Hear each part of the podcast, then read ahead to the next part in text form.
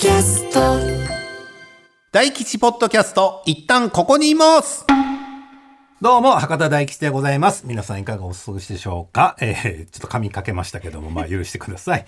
えー、27回目の配信ということで、えー、ちょっとこのお知らせやらせてください。えー、僕がですね、今、あの、お笑い関連、90年代、2000年代、2010年代、えー、僕が芸人として活動していた時代のですね、まあいろんな書籍、えー、お笑いに関係する本、まあマンスリー吉本というね、えー、吉本の月刊誌を中心に集めてるんだ、みたいなことを何かで言っ、たと思うんですよ。えー、そしたらこのポッドキャスト宛てに、えー、実は何冊か送っていただいた方がいまして、この方、魚住ひなたさんという方ですよね。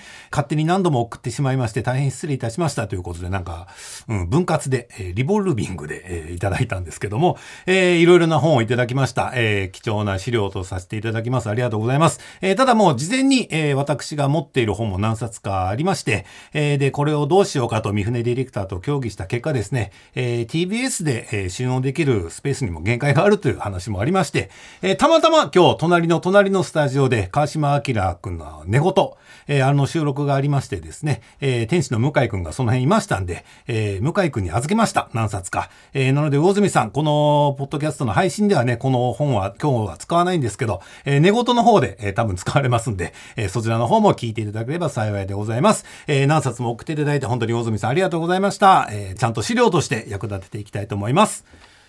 はい。ということで、うーん、この方が来てくれましたよ。うん。この番組はね、玉結びに縁があった方、いろいろお呼びしてますけども、えー、最近縁が薄いんじゃないかという、そういう皆さんの希望に応えまして、今日はこの方とおしゃべりしていきます。自己紹介どうぞ。呼ばれないな呼ばれないなと思ってたんですよ。TBS ポッドキャスト大吉さんの番組お聞きの皆さんお久しぶりです。アナウンサーの笹川ゆりです。どうもさっさでございます。ご無沙汰しております。濃いですね笹川さん私濃い枠ですか？もちろん大丈夫ですか？だって玉結びね赤井さんが産休中育休中に水曜日僕と一緒にやっていただいたんですよね。ね年やらせていただきました。うん、向井さんよりは濃いかな。いや全然濃い。そうですか。本当本当本当濃いよ。うん。向井の線が笹川の2だよ多分。じゃあ500の1でもいいんだっていう話もありますけども。いやー、何年ぶりかね、あの、最終回の時に顔出してくれてたりとかして、ねあと何回かね、うんうん、番組終わってからも、そうですね。TBS ラジオですれ違うことはあったけど、こうやって面と向かってじっくり喋るのは。いや、本当大吉さんとこうね、向かい合うの、うん、多分だから赤井さんの産休が終わってからだから。2018年、19年ぐらいだよね。うんうんうん、だから4年ぶりぐらい。4、5年ぶり。ねうわ変わらないですね、先生。いや、お互い様ですよ。そうですいや、正直まあ、今から説明しますけどね、はい、さ、さ、さ川さん、もうさっさね、はい、さっさもちょっと変わってはいますよ。体の部分、一部は、そら。一部ね。はい。えー、ただ、上半身全然変わってないやん。本当ですか？老け込んでないね。でも私もあの、当時はだから20代後半でしたけど、うん、あの立派にもう33になりまして。あもうそんな、ね、そこそこはい、うん、いい感じになってきました いやでもね今日さっさが来てくれて何が嬉しいかというとね、まあ、タイミングがちょうど良かったというか、うん、え実は今週10月の9日から15日までの期間ですね、えー、TBS ラジオではフェムテックフェムケアウィークキャンペーンというものを実施しておりまして、えー、これは女性の健康や働きやすさなどをみんなでもっと考えようというそういう取り組みでございましてしかもこのタイミングでさっさが来てくれたということは非常に運命的なものというかね、うん、幸運を感じますけども。えー、改めて今妊娠中なんだよね。そうなんですよ。二人目がね、確かあれですよね。玉結びやってる時に、うん、赤井さんの代々やらせていただいてる時に一人目妊娠。はい、あれ？違う？結婚？もうね記憶がないんですよ。あの時結婚か。だと思うよ。僕もこうやってこのポッドキャストでみんなと昔話してるけど、はい、改めて聞き直すと全然違うこと言ってることあるもん。まあその辺はね、まあファジーな感じで言ってほしいけど、はいはい、僕の記憶だと、まだ交際してるかどうかもグレーゾーンです。公には言えないんですみたいな感じやったよ。そうでした。それで先生になんか相談したりとかさせていただきつつ、その間に確か結婚も考えてる、もう結婚、まあ、言ったら婚約しましたとか、はい、そんなやった気がするけどね。で玉結びが確か赤井さんが戻られた直後に結婚式だったから、大吉先生と花丸先生にタキシード仕立ててもらって、本当にあの結婚式に来ていただいた何やったっけ？ブラックタイだっけ？ブラック。いや今思うとですね、うんうん、33になった今思うと、うん。なんておこがましいお願いを ゲストの皆さんにしたんだいやいやいやでもねそれも理由わかるのよそうですか？だってねまあパートナーという言い方しますけど、ええフェムテックキャンペーン中なんで。そうですね。パートナーの太田さんがさアスリートだから、はい。来る人みんなアスリートが多いじゃない。そうですね。井上康生さんとか、うん。北島康介さん野村忠宏さんとか、うんうん。やっぱレジェンドたちも来てくださいましたね。ほとんど僕も行きましたけどほとんどそういうアスリート系の方々だったでしょ新,、え多かったですね。新郎側の友人は。うんうんうん。そうです。でああいう人たちってやっぱ既製品入んないから絶対オーダーなのよ。そりゃそうなのよ。でいろんなパーティーに壮行会だ祝賀会だとかに出席するから、それは礼服を皆さん持ってるのよ。うんうんだから一番楽な服装が多分タキシード着用だったと思うのよ。いやそうですね。でですしもちろん大吉先生もお持ちかなと思っちゃったんですよね。そこがね本浅当にねはかでした。太田さん笹川さんの期待を裏切った。本当にね あの持ってなかったのよ。我々が持ってたテレビなんかで着てるのでも貸し衣装だったの、ええ。でも僕らの上の世代の方々はみんな持ってたのね。そうですね。でそれこそ今田さんとか東野さんとかあの世代は必ず持ってるはずなの。自前のやつを。で僕ら世代ぐらいからまあまあみたいなあタキシードそんな着る機会ないから別に借り物でええんちゃう？みたいな。そういうブームの中にいたので、はい。だからラジオではいろいろ言ったよ。サッサーの結婚式招待してもらってめっちゃ嬉しかったけど作ったタキシードが、えー40万超えたとか、うん、いくら私は使えばいいんだみたいな。愚痴は喋ったけど今となっては、はい。ああいう機会がないとタキシードを作らないしね。えうん。ちなみに大吉先生に私その12年スパンで今なんとなくあのすれ違ったりでお会いできてて、うんうん毎回あの確認させていただいてるんですけど、はい。その後あのタキシードをお召しになられたのかなと、はい、えーあの後2回来ています。じゃあ今のところ1回15万円くらいって感じですかね。はい、レンタル料は割と15万円です。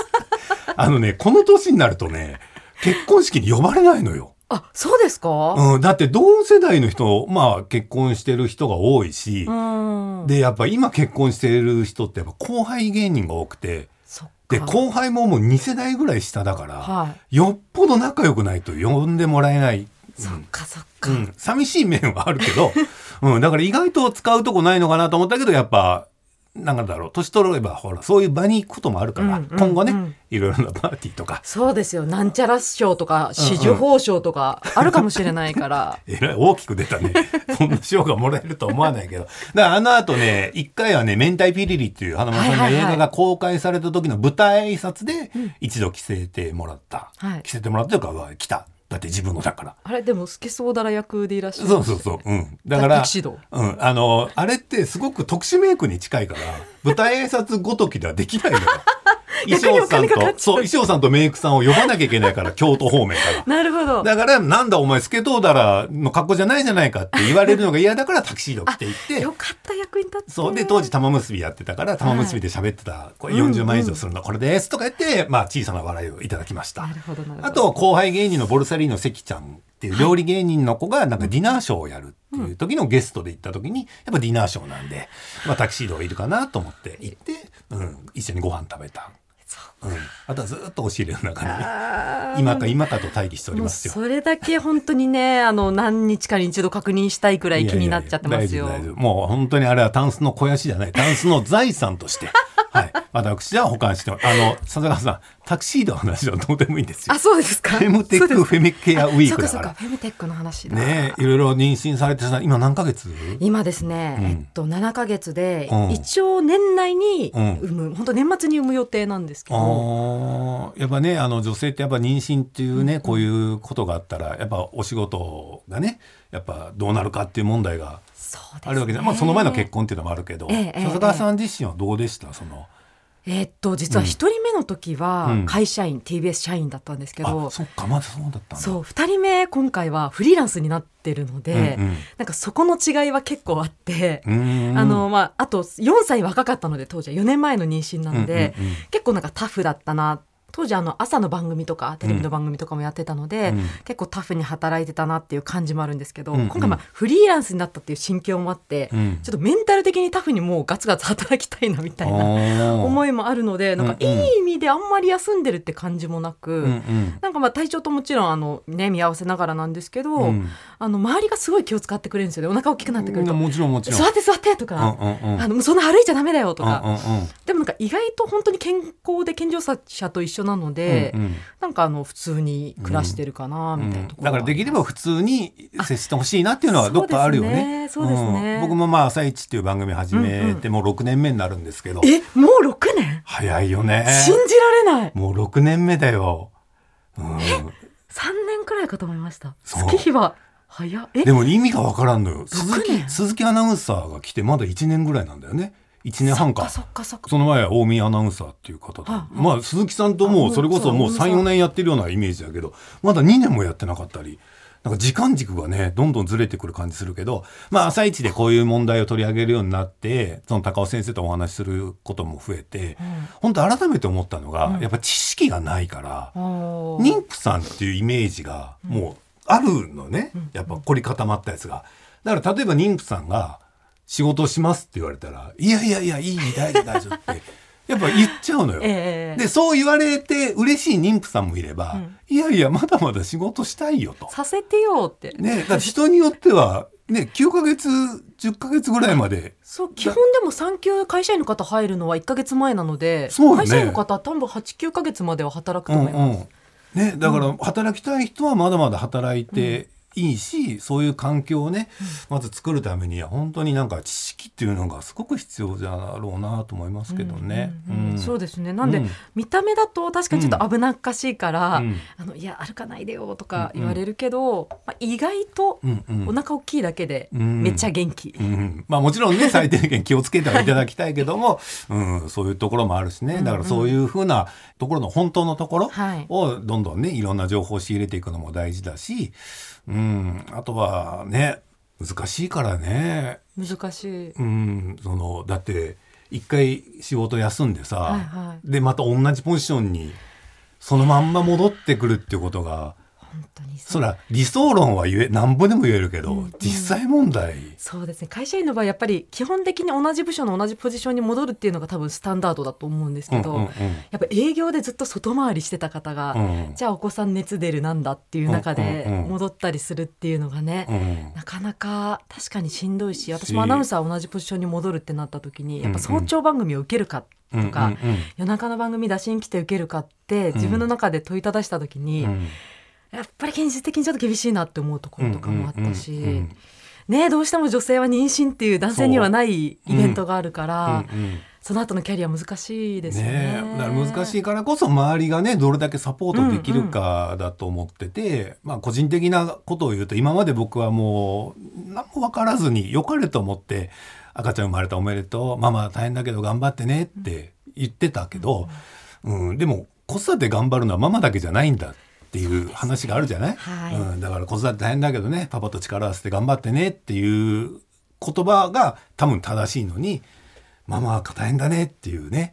そういう主語をママに持ってっちゃうっていうのがうん良くなかったんだなと私は反省しましたけどね、うん、そう言われて嬉しい方ももちろんいるんでしょうけど、うんうん、でも本当に時代は徐々に変わっていて、うん、なんかねよく最近友達と喋るんですけど、うんうん、本当都心部の公園とかに、はい、あの子供連れて遊びに行くと、うんうんうん、うっかりね、うん、パパの方が多い時間とかあるんですよね。見かける。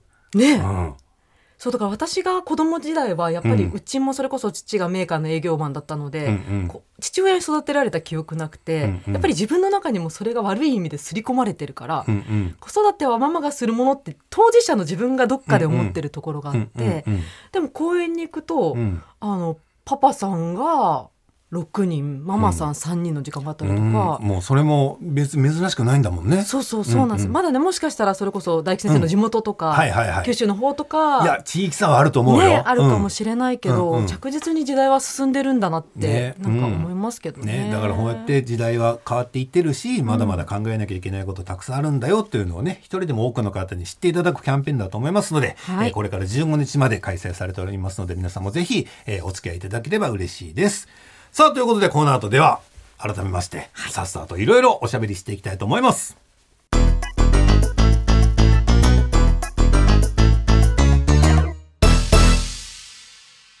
改めまして今回のゲストは笹川ゆりさんです。よろしくお願いいたします。どうですか？どうですか？大きく出ましたね。大きく振りかぶってみましたよ。いや、えー、嬉しいです。お会いできて。いやいやこちらこそですよ、うん、サッサーって TBS 辞めて何年なの、はい、いや私一応今日数えたんですけど、うん。2年まだ目です。まだそんなもん？私ももう5年ぐらい経ったかなと思ったんですけど。まだ2年なんや。2年目で多分この冬にうん。3年目丸です、3年って感じ、へえまあもちろん TBS 時代とねええ。生活のリズムはだいぶ変わったと思うけど、うんうん。ほらラジオで会わなくなってからそっから先のサッサー情報は私はネットで知るわけですよ。ネットや芸能ニュースで。転がってます？うん。はでそのお子さん生まれた後にいろいろなんかやってたよね。まあまずモデルさんやってたよね。あ今そうです。今ちょっとお腹大きいのであれなんですけど、うん。あの光文社の「VERY」という雑誌でやらせていただいてますあね、私も多少の知識はあるんだよ。あ VERY っていう雑誌の。ご存知であいろいろロケとかもやらせてもらったり。なかなかの一流雑誌でしょあれ。ね今雑誌が結構あの廃刊したりする中ではうんうん。元気な雑誌。だから VERY のモデルさんっていかついよねそれに選ばれるっていうのは。ねそんじょそんじょそこらのっていう感じだよ。いやなんでかわからないんですけどね。で自分で受けた？ん私。いやいやいや、まあ、まあ、そ そんなおこがましい。あの、実は遡ると、うん。大吉先生覚えていらっしゃるでしょうか？あの、二人でうん。JJ に出たの覚えてます、JJ? あの、大吉先生が当時、あの、朝の番組始まってて、うんうんあお膝元のうん。代々木公園で、はい。JJ で二人で木からひょこっとかやりながら 取材受けたの覚えてます。取った取った取った。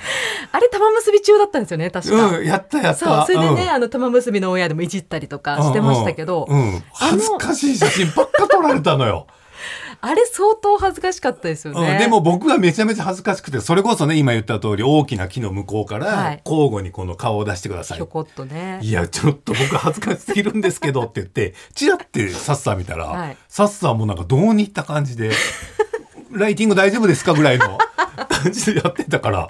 な何この子なんでこんな慣れてんの？っていやいや、思ったけどこれは家宝になるぞと思って、あの時はねうんう、ん。あの、楽しませていただきまあっあったしたた。けど、えあれきっかけ？あれ実うん。は、私の連載だったんですよ。うんやってたね。そう、4、5年、J、えっと、JJ って同じ光文社、光る文字の社、うんうん。光文社。で、うん。 VERY と同じ会社なんですけど、うん。JJ で、えっと、4、5年連載をやらせていただいていて、その時はまあアナウンサー前として、うんうん。大吉先生いらしたり、うん。とえっと、小池都知事が来たりとか、うんうんうん。いろんなゲスト呼ぶ連載だったんですけど、うんそれであの JJ でなんかいろいろ私服特集とか、なんかおこがましくも扱っていただいて、その流れで普通間に「CLASSY」っていう雑誌があって OL さん向けの雑誌なんですけど、私その前に妊娠してたので、うん。なんかフリーになるタイミングにもう、えっと、子供も産んでいたから、うんうん。なんかその光文社でなんとなく笹川って認識していただいてた中で、うん。 CLASSY 飛ばして VERY で、うんなんかあのやってみないかっていうお話があって、うん実は局アナ中に VERY でも連載やらせていただいてたんですよ。えー、やってたんだ。そういうなんかか流れで、ご縁があって。そうそうご縁があって、気づいたらなんで私確かにモデルやってんだよって感じなんですけど できてるのかもわからないんですけどまあ一応ちょっと今お仕事させていただいてる感じですね。あとなんかいろいろプロデュースもしてんでしょそうなんかその本当にあのあれなんですよ。うん。声かけられたら、うん。イエスかはいみたいな感じなの どっで。ちもイエスハイじゃない。どっちも行きますじゃん。そうあの体育会系女子校で育ったもので、うんうんうん。基本的になんかお断りするっていううん。ことがあんまりなくてですね、うんそのおこがましいなと思いつつも、うん。なんかオンワードさんからお声掛けいただいて、それもはいあのお洋服を、うんうん。まあ何回作ってるんだろう。4期しあ今5第5弾目を作っててなんかそれってサッサーがこんな服が着たいっていうの？いや意外となんか、うん今コラボって流行ってるじゃないですか、うんうん。例えば大吉先生とウルトラマンのコラボでこの T シャツ作るとあか企画がねうんあるじゃないですか。うん。でいろんなコラボがある中で、ん。オンワードさんと今これだけ長くやらせていただいてるのが、うん。本当にゼロから作らせてくれるんですよ。う。んへはいじゃあ次の期です。何作りましょうかでえあのよくあるコラボっていうのが、うん。こんなものがあるんですけど色選んでください最終的ななんか決めるライトなコラボが多い中言ったらもうサンプルが全部出来上がっててあ,、ね。とはどれ選ばれても商品になりますよっていうやつだよね、で言うなればその肩書きっていうか、うんうん。まあ、名前が出てくことに、うんうん。えっと、先方はうまみを感じてるっていうものが多いと思うんですけど、うんその何作るからやらせてくださる上に、うん。そのオンワードのチームの方々がすごい若くて、うん。なんかこの人たちと働いてみたいなみたいのがあったので結局退社してからずっとあの長らくやらせていただいてますね。だから例えば今度どんなセーター作りましょうとか言ったら袖はこんぐらいの長さでとか例えばですね。生地はこれでとか。そう。なんなら本当に「はいじゃあ春夏です」何作りますか？みたいな。ニニットでもいいしワンピースでもいいしパンツでもいいし何でもいいですみたいな。難しいね。ねただ私なんか餅は餅やって思ってるところはあるので、うんうん。じゃあ笹川ゆりが自分一人で洋服を作って在庫持ってやるかって言われたら多分やらなかったんですけど、うんうんうん。それオンワードさんっていう今までの歴史があって、うんうん。プロフェッショナルの方々と作れるっていうんで、うん。あのなんかちょっとの乗っかってみようかなとうんだか。プロデュースというかそのなんか開発チームの一員に加わってうん。今楽しくやってるまさって感じ、にまさにそんな感じです。えー。あとサウナのプロデュースもやってるって何これ？サウナはですね。お表参道でサウナって何これ？そうあのこれはなんか共同経営っていう形になるんですけど、共同経営。人生一度は行ってみたいものですね。ちょっと今のはかっこつきましたね。誰と共同経営してる何人かで共同経営してて実はこれ TBS にゆかりがあるんですが、のはいえっとね TBS の全く関係ない他部署の先輩で女性の方がいて、うん。その方がある日私が退社して結構すぐの段階でうん「あの笹川」って急に連絡来てうん「あの辞めたよね」みたいな、うんうん。しかも事務所とか入ってないから自由だよね。うんうん。表参道で女性用のサウナ作ろうと思うんだけど一緒にやらないってえ。ー LINE が来まして、うんうん。しかもその方すごい素敵な方だなと思ってたけどかなり接点少なかったんですよ。うんうんうん。ででもなんかあのスモールビジネスって多分俗に言うんですけど、うん。なんかそういうお客様がいてお店に来てくれてとか、うん。大きなビジネスじゃなくて、うんうん。こうちょっと地に足ついたようなビジネスをうんうんうん。退社したらちょっとやってみたいなっていう思いがうんうん。実はあったので、うん。あまさにと思って、うん。コンセプトとかもその女性専用だったりとか、うんうん。なんかすごいねあの気になっちゃって、うん。これは乗っかった方がいいんじゃないかと思って あのこちらもですね。えその先輩もまだ TBS いるの？もうやめえっと、その当時はいたんですけど、ん。辞めて今はもう。これが専業でやられててなんでそっからサウナブームが来たの？えっとねいやもうちょっと来てましたね。もうちょっときっかけの頃、はい、来てたんですけど、うん。うん逆に女性専用とか、うん。今でも少ないんですけどまだないよね。そうそうなくて。だってサウナブームってまず男から来たもんね。そうなんです。やっぱりおじさまが好きなもの、お兄さんが好きなものっていう感じはあって。うん。で私なんでこれにのあの乗っかろうと思ったかっていうと、うんいわゆる大衆的なね銭湯についたサウナに時々行ってたんですよ好きで。そもそも夫がサウナーでうんうん。それの流れを組んであの好きになっちゃったんですけど、うんうん。行ってたらたまたまそのよく行ってた銭湯サウナが、うんいわゆるおつぼねさんがいらっしゃるはいはいはい聞く聞く。サウナで、ね常連さんのねそうそうそう。なんかリーダー格的な。そうなんですよ、うんうん。あの見た目で言うともたいまさこさんにすごい似ていらっしゃったんですけど。もたいさんは悪くないのよ。そうもたいさんは悪くない。でもたもたいさんでもないのよ。そうたまたまもたいさんでもない。たまたまもたいさんにそうなんですよ。で厳しいやろルール。めちゃめちゃ厳しい。タタオルがどうのとか。そう。うん。であの私はたまたま、うんなんて言うんだろうそのちゃんと張り紙読んでたから、うん。髪の毛を洗髪してうん。から入ってきてとか、うん体洗ってから入ってきてって読んでたんですけど、うんうん。たまたまそのブームもあって、うん。若い子が、うん。その張り紙読まずに入ってきちゃって。まあまあうんうん。そう例えばなんだろうな髪を洗ってない乾いた状態であき、うん。明らかに髪の毛洗ってないよなって人が入ってきちゃったりすると、もう直で来たみたいな。そうなんですよ、うんうん。もうね入ってきて2秒で、うん。その本井雅子さん風の方が、うんうんちょっとあなたみたういな。んうんでみんなやっぱ空気悪くなるし、うんまあ、ルールはルールだから分かるんだけど、うんまあ、そこまでちょっと厳しく言う必要もないかなみたいな、うんうんうんっていう経験があったので、うんこれはもう一人で入りたいと思って。であのそのうちのサウナは女性が、うん。えっと、個室で入れるサウナなので、えー、一人用なん？そうなんですよ。へー。で基本的に人に気を使わずに、うん。それこそフェムテックキャンペーンでいうともう働く、うんうん。あの人に気を使ったりもう毎日頑張ってる方がご褒美として、うんうん。あの一人だけでサウナ楽しむっていうコンセプトだったので、うんうん。なんかこれはちょっと一緒にやりたいなと思ったのがきっかけ。だから表参道っていうねどっからでもアクセスしやすい場所にね,、ね多分家賃なんか高くてね大変だと思うけど。経費めちゃ高いです。本当に。大変だなビジネスってって思いますよ、えーでも順調にそのビジネスの方も。そうですね。あの本当経験積ませていただいて勉強になってます、でもほらフェンシングもあるやろ？フェンシングそうですね、うん。私はあのもちろん仕事で関わってはないんですけど、うん。夫が今そうなんかよく太田さんって何やってるのって言われるんですけど、うんうん。今多分、えっと、フェンシングで言うと世界フェンシング連盟の副会長っていうポジションを、うんうん。ちょっとアジア人で誰か一人っていうのでやってたりとか、世界のだもんね。そうですね、うんうんうん。あと IOC のうん。人に気づいたらなっていて。え？あの IOC のメンバーオリンピック委員会みたいなとこそうですね。いわゆるバッハささんのあの組織ですけど、うん。うん IOC のアスリート委員っていうポジションがありましてうん。世界で4人かな、4人？多分なってるんですけど東京オリンピックの裏で選挙があって、あの実は全世界の,、うん。あとオリンピックに全世界のそのオリンピックに出る人たちって当たり前ですけど選手たちが集うじゃないですか選手村に、その選手村で全競技全人種の人が総投票するっていう、えー、選手村で、はいそんな選挙あんの？あって、うん。そこにあの日本から、まあ、太田が出たらということで、うん。あの推薦してもらって、もうだから日本の候補者は太田さんです。ってなって。で多分4 5 0人出てたんですけど、うん。その選挙うで、ん。えっと、ギリギリ4位で通過して。どういうどういう選挙活動したのかな？いやあのなんもないやろ？僕に票をとか。そうなんですよ。やりようもないやろうし。コロナもあったのでもちろん親族とかもあの基本的に選手村に入れなくて、私もあのずっとあのツイッターとかあの X で見てたんですけど、うん。結構あの草の根運動をしててあの影がないんですよね埋め立て地だから選手村って。あで東京オリンピックの時。まうん真夏でうん。炎天下の中、うん。あのいわゆる太田ジャパンフェンスフェンシングみたいなあうん。の背中に貼ってあるので、うん。投票のその会場っていうかなんでボックスみたいのがあって、うん。その周りでしか活動しちゃいけないみたい。結構ルールもあの世界的な組織だと厳しいんですよねやっぱり。でその中であの例えば、うん。なんだろうめちゃめちゃ世界で有名なバスケな選手とか、うんうん。そんな方々も出てる中、うん。日本人、んうん。フェンシンうんうグん。っていうすごいマイナーなまあね。ポジションなわけですよね。本当申し訳ないけど、はい。日本人はみんな誰もは知ってるけど、はい。じゃあ世界の人が太田さん知ってるかって言われたら、うん、なんか見たことあるなぐらいの。レベルかもしれないよね。はい、うん。私やっぱフェンシングってマイナー競技ですし、うんうんそんな中、うん。なんだろうそのバスケだなんだサッカーだなんだと戦わなきゃいけないっていうので、うん。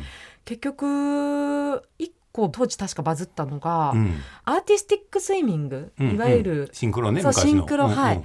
の、えっと、どこの国だったかな？ちょっとどこかの国のうん。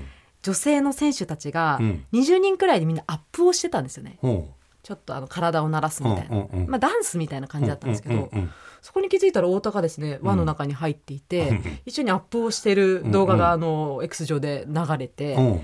でその彼女たち結局全員そのいいやつじゃんうんうんってなって、うん。20人くらいが20票入れてくれたりとか。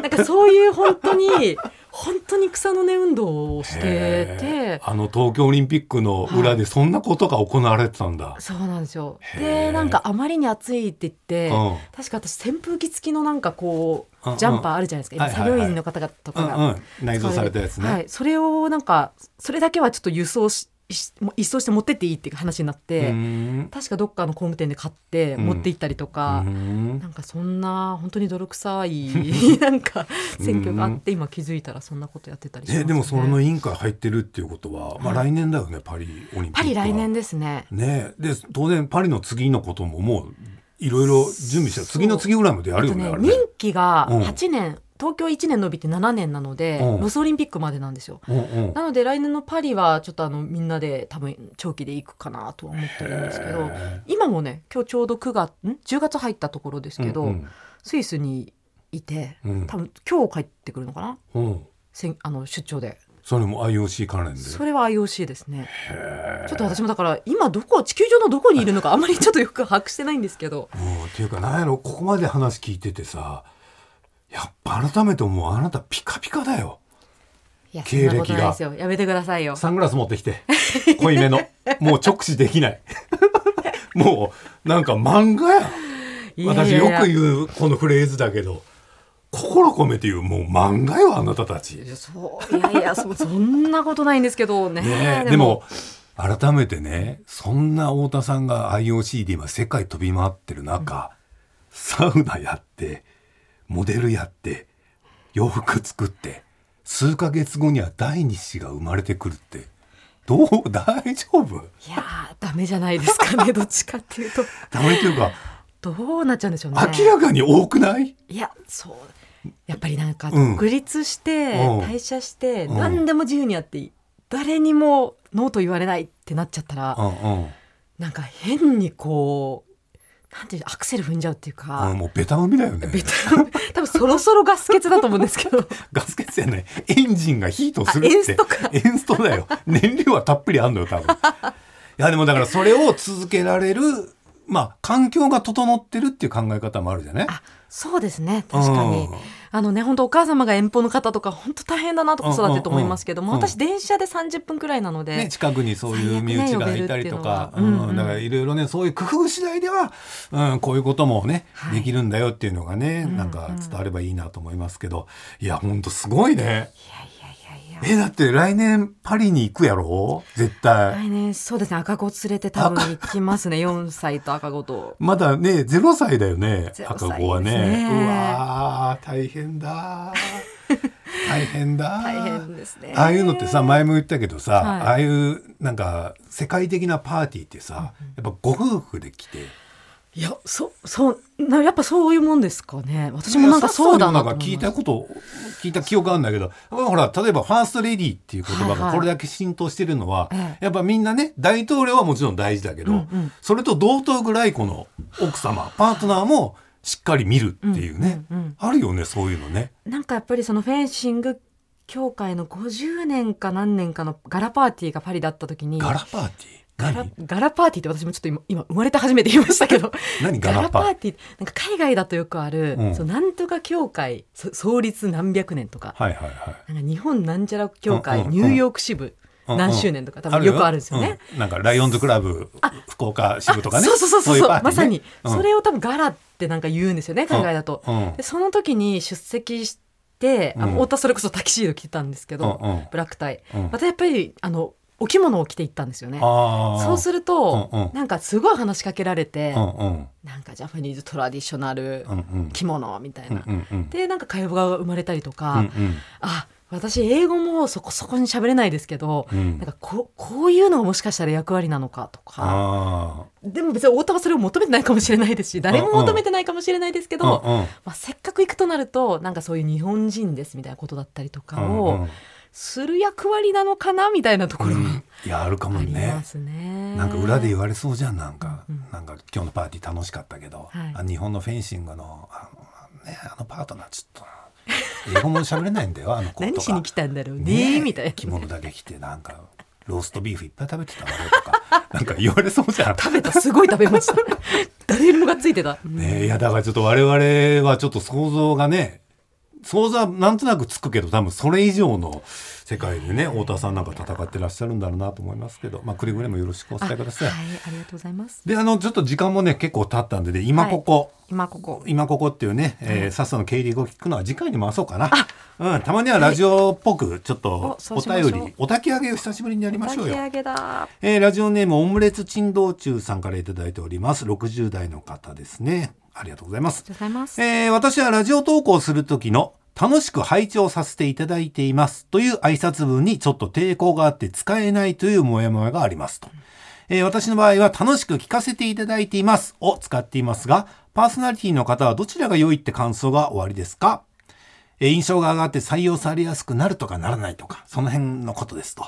え、例えば玉結び、え、コンセプトは世の中をパーッと明るくイチゴを摘みながら聞いている農家のおばちゃんが笑って思わずイチゴを落としちゃうようなかっこ笑い、一日一爆笑、トークバラエティ玉結び。という、まあ、キャッチフレーズでしたが、そんな楽しい番組を敬意を払って慎んで聞くとは正直書けませんでしたと。本当にパスナリの方を尊敬している方もいらっしゃると思うので、私の考えを押し付けたりするつもりはありませんが、えー、どう思われますか？教えてくださいという。はまあ、前回向井君とやってね、はい、後半ちらっと言いましたけどちょっと敬語丁寧語が過剰なんじゃないか問題っていうのがあると思ってて、なんかすぐさやらせていただいてますとか。まあ今日もサスターも言ってたけどさ、はい、僕らもそれが癖づいてない？最近。そうですね、うん、やっぱ無難な言い方に無難な言い方にっていう。ね、うんうんうん、あるけどね。どう楽しく拝聴させていただいてますって。多分、うん、ごめんなさい。私本当にあの言葉詳しい方のアナウンサーでもないんですけど、うん、拝聴しておりますかな？せめてさせていただいております。拝聴させていただいておりますだとトゥーマッチなのかな、うん、楽しく拝聴しております、うん、そういう議論じゃないですか？いやいやそういうそこじゃない。そう拝聴の話かな。あ僕はもう単純に読みづらいのよ、はい、楽しく拝聴させていただいていますよりいつも聞いてます。ぐらいの方が楽なのよねあとなんか、うん、ちょっと親近感湧くっていうかねあの、うん、柔らかい感じにはなりますよね。そうよね、うん、うん、だからどっちかというとあんまりまあもちろん最低限の敬語とか、はい、丁寧語は必要だと思うけど、うんうん、で僕らはどうしてもこういうご時世なんでいろいろねセーフティネット張りながら 一言一言慎重に品質検査をしながら。大吉先生なんて本当朝もやられて本当そんな毎日だと思いますけど。いや、大変やった大変やったっていうのもあれだけど。いやたまにね中継で無茶ぶり大喜利みたいなのが来て、うん、はいはい。でまあまあ芸人として答えたいから。一本ってやつですよね。そうそうそう。なんか言われるんやけどパッと浮かんだ答えがこれいけるか？NHK でいいか？っていうのがそれがね、すごくね。あれは結構じゃアドリブなんですか？もう、もう、なんか、問題とか教えてくれないのだってもう勝手に出してくるから。今日の中継であったのがね、こんな中継の終わり方嫌だ。さて何でしょう？スタジオの大吉さんって言われて降りてきて、うん、とりあえずこんな中継の終わり方嫌だよ。で、とりあえず時間を稼いで、さあな、なんか、なんだと思った時に、最初にパンと浮かんだのが、背後から熊が迫ってきてるとか。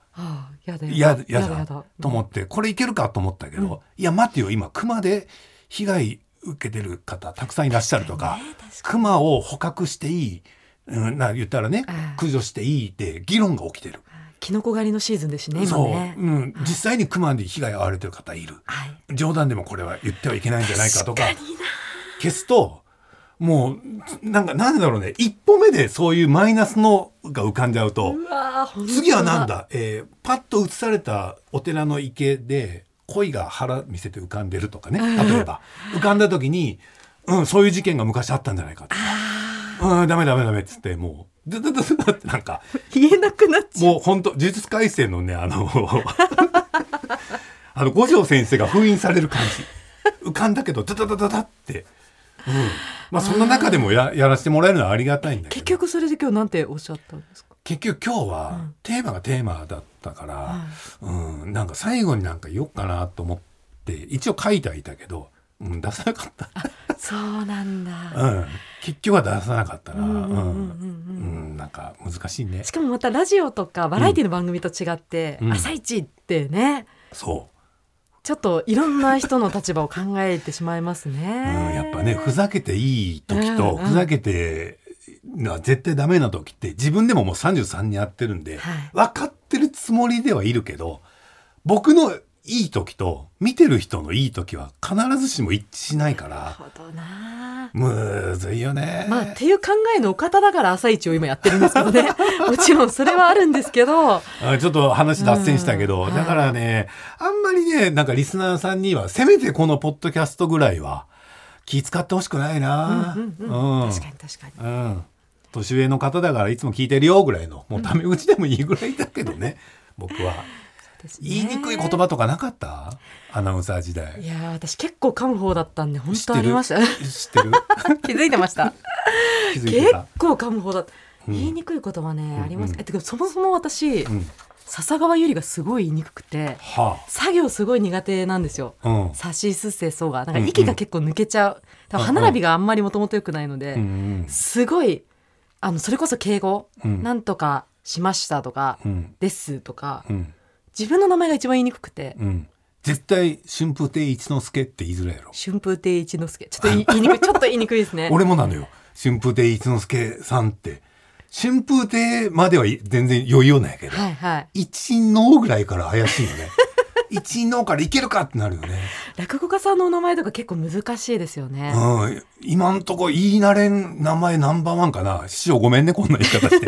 大事な名前なのに。ケチつけることはないんだけど僕もだから滑舌が悪いんだよね。あそうですか。でもかまあんまり噛まれないですよね。あのね噛んだ空気は見せないようにしてんの。えすごい。どうやってやるんですか？うん堂々としてんのその。噛んでるけどん？何か？みたいな そっちの耳がおかしいのでは。全然こんな言い方もありますよねみたいな感じで ごまかしてる時あるけどね。あまあいろいろありますけどもね。あまあまあこれからも気楽に送ってきてください、はい、まあ一旦お焚き上げで。さあということで今回はね一番濃いかもね玉結びのねこれまでのゲストの、うん、ゲストの中で。僕と過ごした時間は多分ソッサが一番長いから確かに毎週ね1年やらせていただきましたから、うん、1年だともうちょっとやってない？丸一年で。そうやったっけ、うんうんうん、えたった1年で赤井さんって帰ってきたんだっけ？一年ぴったりでねちゃんと戻ってきてくれたんですよ。ぴぴったりですよ。ぴったり。いよう考えたらあの人も鉄人だなと思うけど。や本当そうですよ。本当に。でもフェムテックキャンペーンじゃないけど赤井さんはそれができる人だったから、うん。うんあえてね我々が「いやもうちょっと休んどいてくださいよ」とかね言わなくてよかったね。うん。まあまあそういうこともあったんだなとか思いながら。さあということで今週はなんかこんな話でねさっさとはなんか久しぶりにラジオ感覚で喋らせていただきましたけども次回はい。来週はさっさの今ここに迫りたいと思いますので来週もお楽しみに。ということでここまでは博多大吉と笹川ゆりでした。ではまた。